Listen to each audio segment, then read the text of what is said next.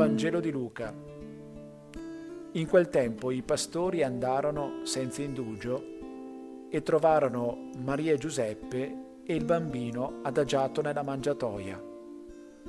Dopo averlo visto, riferirono ciò che del bambino era stato detto loro.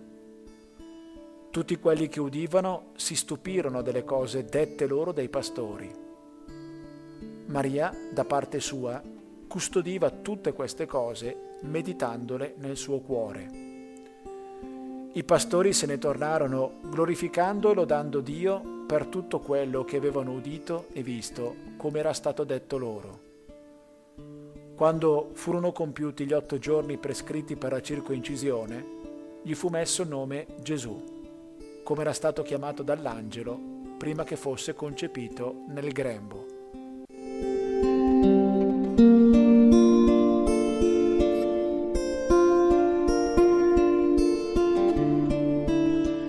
Con oggi inizia un nuovo anno, pieno di tante speranze dopo mesi terribili di incertezze e di paure, e non poteva che iniziare sotto il segno di Maria, Madre di Dio.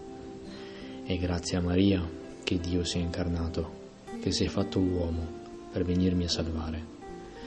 È la mamma che guardo sempre come esempio per la mia vita, perché anche a me Dio ha bussato alla mia porta quando meno me lo aspettavo ed ha lasciato che liberamente mi sia aperto a Lui. E quando Dio è entrato nella mia vita, mi ha inondato della sua misericordia, tutto è diventato pienezza. Ma il mio eccomi a Dio non è sempre facile, soprattutto nei momenti di sconforto e di difficoltà. Maria infatti sapeva bene che la misura dell'amore è davvero amare senza misura, nella sua totalità, anche a costo della sofferenza che un giorno sarebbe arrivata. Bisogna attraversare la croce per godere poi appieno dell'amore e della gioia eterna.